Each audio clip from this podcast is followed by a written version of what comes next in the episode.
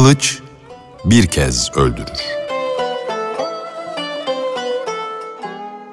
Halife Memun yönetime geçtiğinde yüzü dolunay gibi ışıl ışıl, güzellikte eşi benzeri olmayan bir cariye aldı.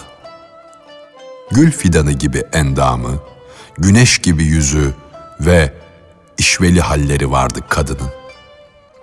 Aşıkların kanına batırdığı parmakları ünnap rengindeydi. Rastıklık kaşlarının baştan çıkaramayacağı kimse yoktu.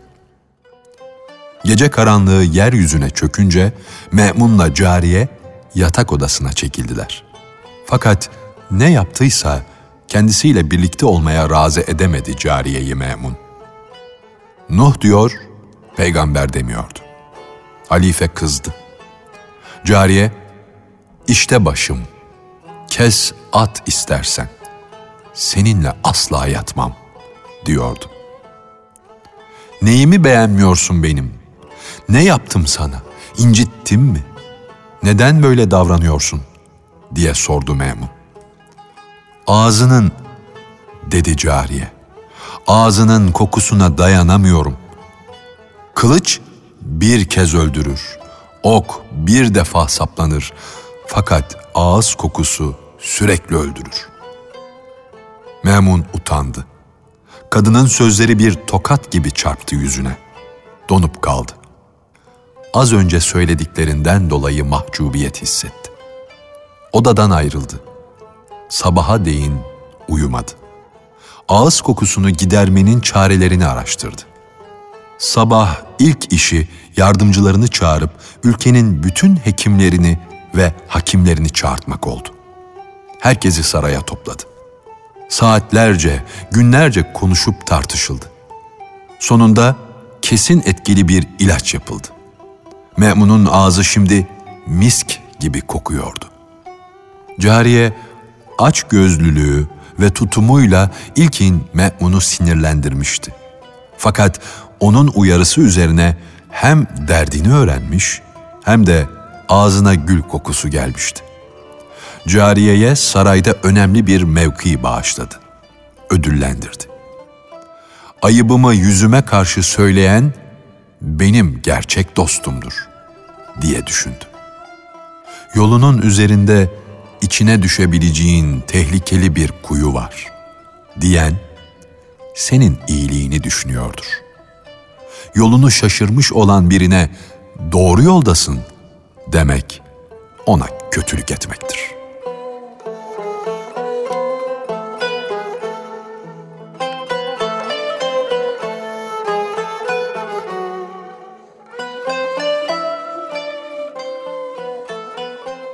Nasıl yaşadığın kadar nasıl öldüğün de önemlidir. Vaktin birinde yoksul mu yoksul bir adam padişahın huzurunda onun gücüne gidecek doğru bir söz söylemiş. Bu padişaha dokunmuş, onu incitmiş ve kızdırmıştı. Adamı zindana attırmış, cezalandırmıştı bu yüzden zindana gizlice giden bir arkadaşı yoksul adama sen de diline hakim olup onu kızdıracak sözü söylemeseydin diye çıkışmıştı. Adam dostunun sözlerine karşı doğruyu söylemek, Allah'ın buyruğunu bildirmek bizim boynumuzun borcudur. Gerçeği haykırmanın karşılığı zindansa buna seve seve razıyım diye konuştu. Bu konuşmayı gizlice dinleyen biri durumu padişaha iletince gülmüş ve zavallı. Yanlış düşünüyor. Zindanı küçümsüyor. Oysa ona mezar olacak orası demişti. Sultanın bu sözü de kölelerinden biri tarafından yoksul adama iletilmişti. Yoksul köleye padişahına ilet. Bundan dolayı üzgün değil. Zindan geçici.'' Dünya da dedi ve ekledi. Dünyanın kendisi bir zindandır bizim için. Sonsuz aleme göre dünya bir tutuk evidir. Bir anlık. Konar ve göçeriz. Beni elimden tutup buradan çıkarsalar da sevinmem. Başımı kesecek olsalar da gam yemem. Onun hazinesi ve gücü de olsa ben geçim derdiyle kıvranıyor, yiyecek bulmakta zorlanıyor da olsam bir gün ölüm gelir ve ikimizi de eşit kılar. Şu birkaç günlük dünyaya değer vermesin. Halkının gönlünden çıkan ah dumanıyla kendisini yakmasın. Ondan önce de nice padişah geldi geçti. Onlar da servet edindi, güç kazandı. Halka zulmettiler. Öyle yaşamalı ki öldüğünde mezarına lanet savrulmasın, adı iyilik tahtasına yazılsın. Bunları duyan padişahın kızgınlığı daha da arttı. Bu adamın dilini ensesinden çekip çıkarın diye buyurdu. Buyruk kulağına gidince yoksul adam sesini daha sertleştirdi. Padişahım, bu sözlerinden de korkmuyorum, dilsizlikten de çekinmiyorum. Allah kalbimizden geçeni de bilir. Yoksulluk da, zulüm de sonumun iyi olmasından hayırlı değildir. Ey insan! Sonun iyi olursa yaşadığın üzüntüler senin için güveyeliktir.''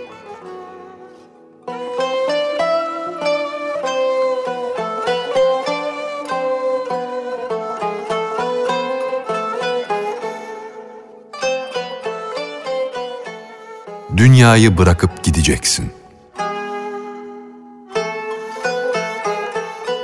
Bir zamanlar ülkenin birinde bir boksör yaşardı. Yumruğuyla para kazanması imkansız olduğundan karnını doyurmak için çamur taşırdı. Yoksulluğun yükü altında ezilir, bir parça ekmek için ne iş olsa yapardı. Kimi zaman coşar, zebunları öldüren felekle savaşır, kimi zaman da talihine küser, ve umutsuzluğa düşerdi. İnsanların zenginliğini görür, geçim rahatlığını seyreder, boğazında bir şeyler düğümlenirdi. Bundan daha acı bir hayatı kim yaşamıştır diye kendi kendine söylenirdi zaman zaman. İnsanlar tas tas bal şerbeti içiyor, kuzu ve tavuk etiyle doyuyorlar. Bense çoğu zaman bir parça kuru ekmeğime katık edecek tereyi bile bulamıyorum adalet gözüyle bakılınca benim çıplak kalıp kedinin kürk giymesi doğru mudur? Ne olurdu çamur işiyle uğraşırken bir gün elime, ayağıma bir altın küpünün sapı takılsaydı? Felek bir cilve gösterip kucağıma bir servet düşürseydi. Ben de rahatça yaşasaydım, murat sürseydim. Günlerden bir gün toprağı kazarken eline dişleri dökülmüş bir çene kemiği takılı vermiş. Kemik dile gelmiş ve adama yoksulluğa dayanmalısın demiş. Yarın toprağa gireceksin, toprak olacaksın. Ağzın tıpkı benim gibi bir şekle dönüşecek. Sonun böyle olunca ha şeker kamışı yemişsin, ha ciğer kanı içmişsin. Ne fark eder? Çene kemiğinin sözleriyle sarsılan adamın yüreğindeki sıkıntı dağıldı. Üzüntüsü yitip gitti. Kendi kendine, ''Ey akılsız nefsim'' dedi. ''Yoksulluk yükünü taşı, kendini öldürme. Başının üstünde yük de taşısan, şan ve şöhret de gezdirsen, sonu ölümdür. Sevinç de, üzüntü de sonsuz devam etmez. Geriye kalan iyi işler ve iyi bir hatıradır. Ey padişah! Ne saltanat ne taht kalır. Senden geriye sadece yaptığın bağış kalır. İyilik yapmaya çalış. Sana ancak bu kalır. Bazı yüzlerin kara, bazılarının beyaz çıkacağı günü düşün. Gücüne, tacına ve tahtına güvenme buyruğundakilere dayanma. Senden önceleri de geldi geçti. Senden sonrakiler de gelip geçecektir. Doğru insan dinin buyruklarına uygun hareket eder. Tüm çabası buna dönüktür. Saltanatın dinin ruhuna uymalı. adaletle ve güzellikle iş görmelisin. Madem dünyayı bırakıp gideceksin, sahip olduğun serveti yoksullara pay et. Sadi de böyle yapıyor. Altını olmadığı için söz incileri saçıyor.''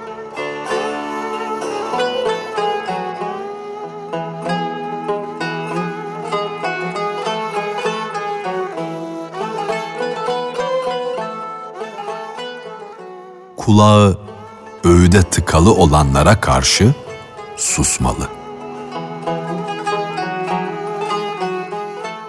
Bir zamanlar zalim mi zalim bir adam ülkenin birine padişah olmuştu. İnsanların günleri gece gibi karanlıktı. Kimse onun ülkeye saldığı korkudan uyuyamazdı. İyiler gündüz ona beddua ederler, temiz yürekli insanlar geceleri el açıp onun kahrolması için Allah'a yakarırlardı. Birkaç kişi toplanıp bir Allah dostuna gittiler. Padişahtan gördükleri zulmü anlattılar. Ağlayıp sızladılar. Ey gönlü yüce kişi! Senden rica ediyoruz. Lütfen işi gücü halkına eziyet olan bu adama gidip nasihatte bulun. Belki yararı olur. Bu zulümden kurtuluruz dediler.''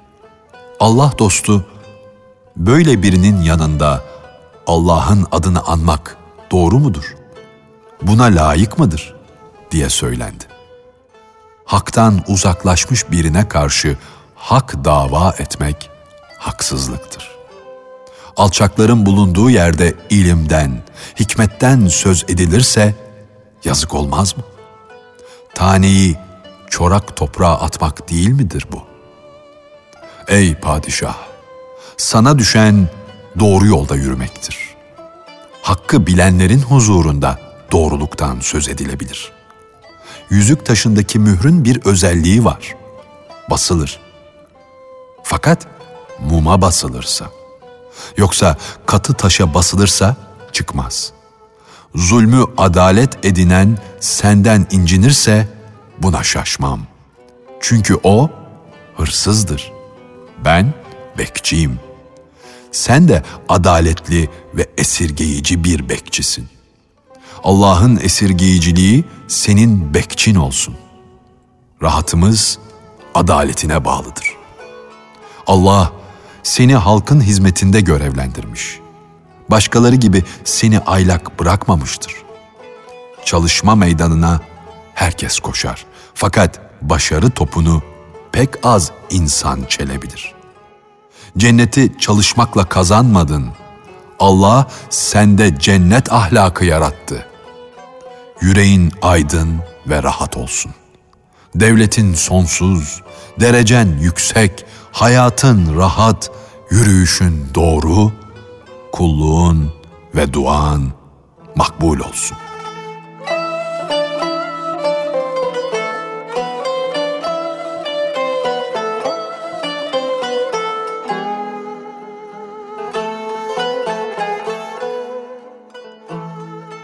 Düşman, savaş ve zafere dair.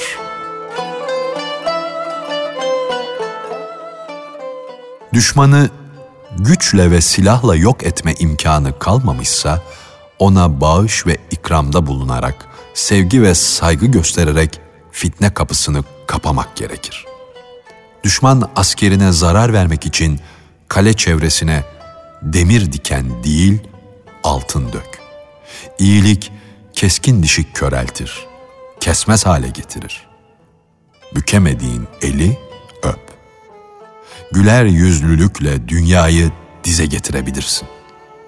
Düşmanına güzel görün. Onu kendine dost ve enis yap. Fırsat bulunca da derisini yüzebilirsin. En güçlülerin, en zalimlerin ve en zorbaların bile korkulu rüyası olan yenilmezlikle ünlenmiş, kemendinden İsfendiyar'ın bile kurtulamadığı Rüstem, kurnazlıkla tutulmuş ve bağlanmıştır. Düşmanı az diye küçümseme. Dikkatli ol.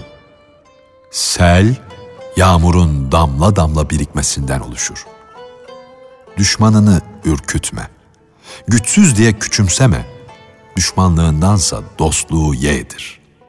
Düşmanı dostundan çok olan, sevenlerini üzer, sevmeyenlerini sevindirir. Senden güçlü olana saldırma. Neşter yerine yumruk vurulmaz. Senden zayıf olanı ezmek için heveslenme. Güçsüze güç gösterisinde bulunmak yiğitlik değildir. Aslan pençeli de olsan, barış savaştan iyidir. Barışı sürdürme imkanı kalmamışsa, kılıç kınından çıkar. Barış isteyen düşmandan yüz çevirme. Sen de sulh elini uzat. Fakat bir kez savaşa karar verdiysen geri dönme.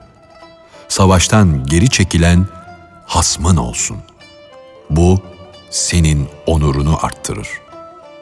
Savaşı düşman ister de cenk ayağını üzengiye koyarsa Allah kıyamette senden hesap sormaz.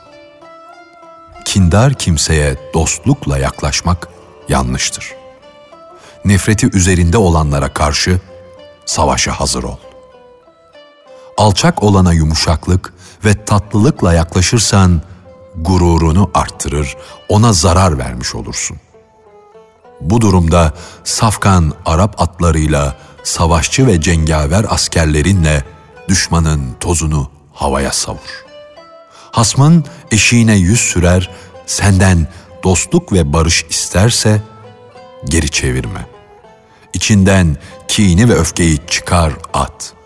Akıllı ve ölçülü bir tutumla sana yaklaşana kızgın ve sert bir şekilde karşılık verme. Aman dileyene bağışta bulun. Fakat hilesinden emin olma. Yaşlılara danış. Onların deneyimi senden fazladır. Tunç kaleleri gençler kılıçla, ihtiyarlar akıl ve tedbirle zapt ederler. Arslanları dize getiren gençler, yaşlı tilkinin kurnazlığına yenilebilir. Çarpışırken, ordunun merkezinde bulunurken sakın kaçmaya çalışma. Zaferin kimin olacağını sadece Allah bilir. Askerin dağılacak olursa, yalnız başına çarpışmaya, canını ateşe atmaya kalkma. O zaman sen de canını kurtarmak için kaçabilir, güvenli bir yere sığınabilirsin. Bu durumda ordunun kıyısındaysan bir yana çekil. Orta yerdeysen düşmanın giysisine bürün, seni tanıyamasınlar. Buyruğundakilerle birlikte bin kişi, düşmanın ise 200 kişi olsa bile geceliğin güvenli olmayan yerde konaklama. Gece karanlığında pusu kuran bir kişi yüz kişiden tehlikelidir. Gece yola koyulmak istediğinde pusulardan sakın. Düşmanla aranızda bir günlük uzaklığa otağını kur. Saldırıya uğrarsan kaygılanma. Efrasiyap bile olsan kafasını parçalayabilirsin. Bir günlük yoldan çıkıp gelen düşman askerleri zaten yeterince yorulmuş ve yıpranmıştır. Bitkin askerle çarpışmak kolaydır. Düşmanın sancağını yıkmaya çalış. Bayrağı yıkılan asker bozguna uğrar. Dağılan ve kaçan güçleri izleme. Yardımcı güçlerinden uzaklaşırsan sen de tehlikeye düşersin. Bundan kuvvet alan düşman yeniden saldırabilir. Ganimet arzusuyla düşmanı takip etme. Komutanını ganimete tercih eden askerden hayır gelmez. Başındakini koruyamayan ordunun savaşması ve zafere ulaşması imkansızdır.''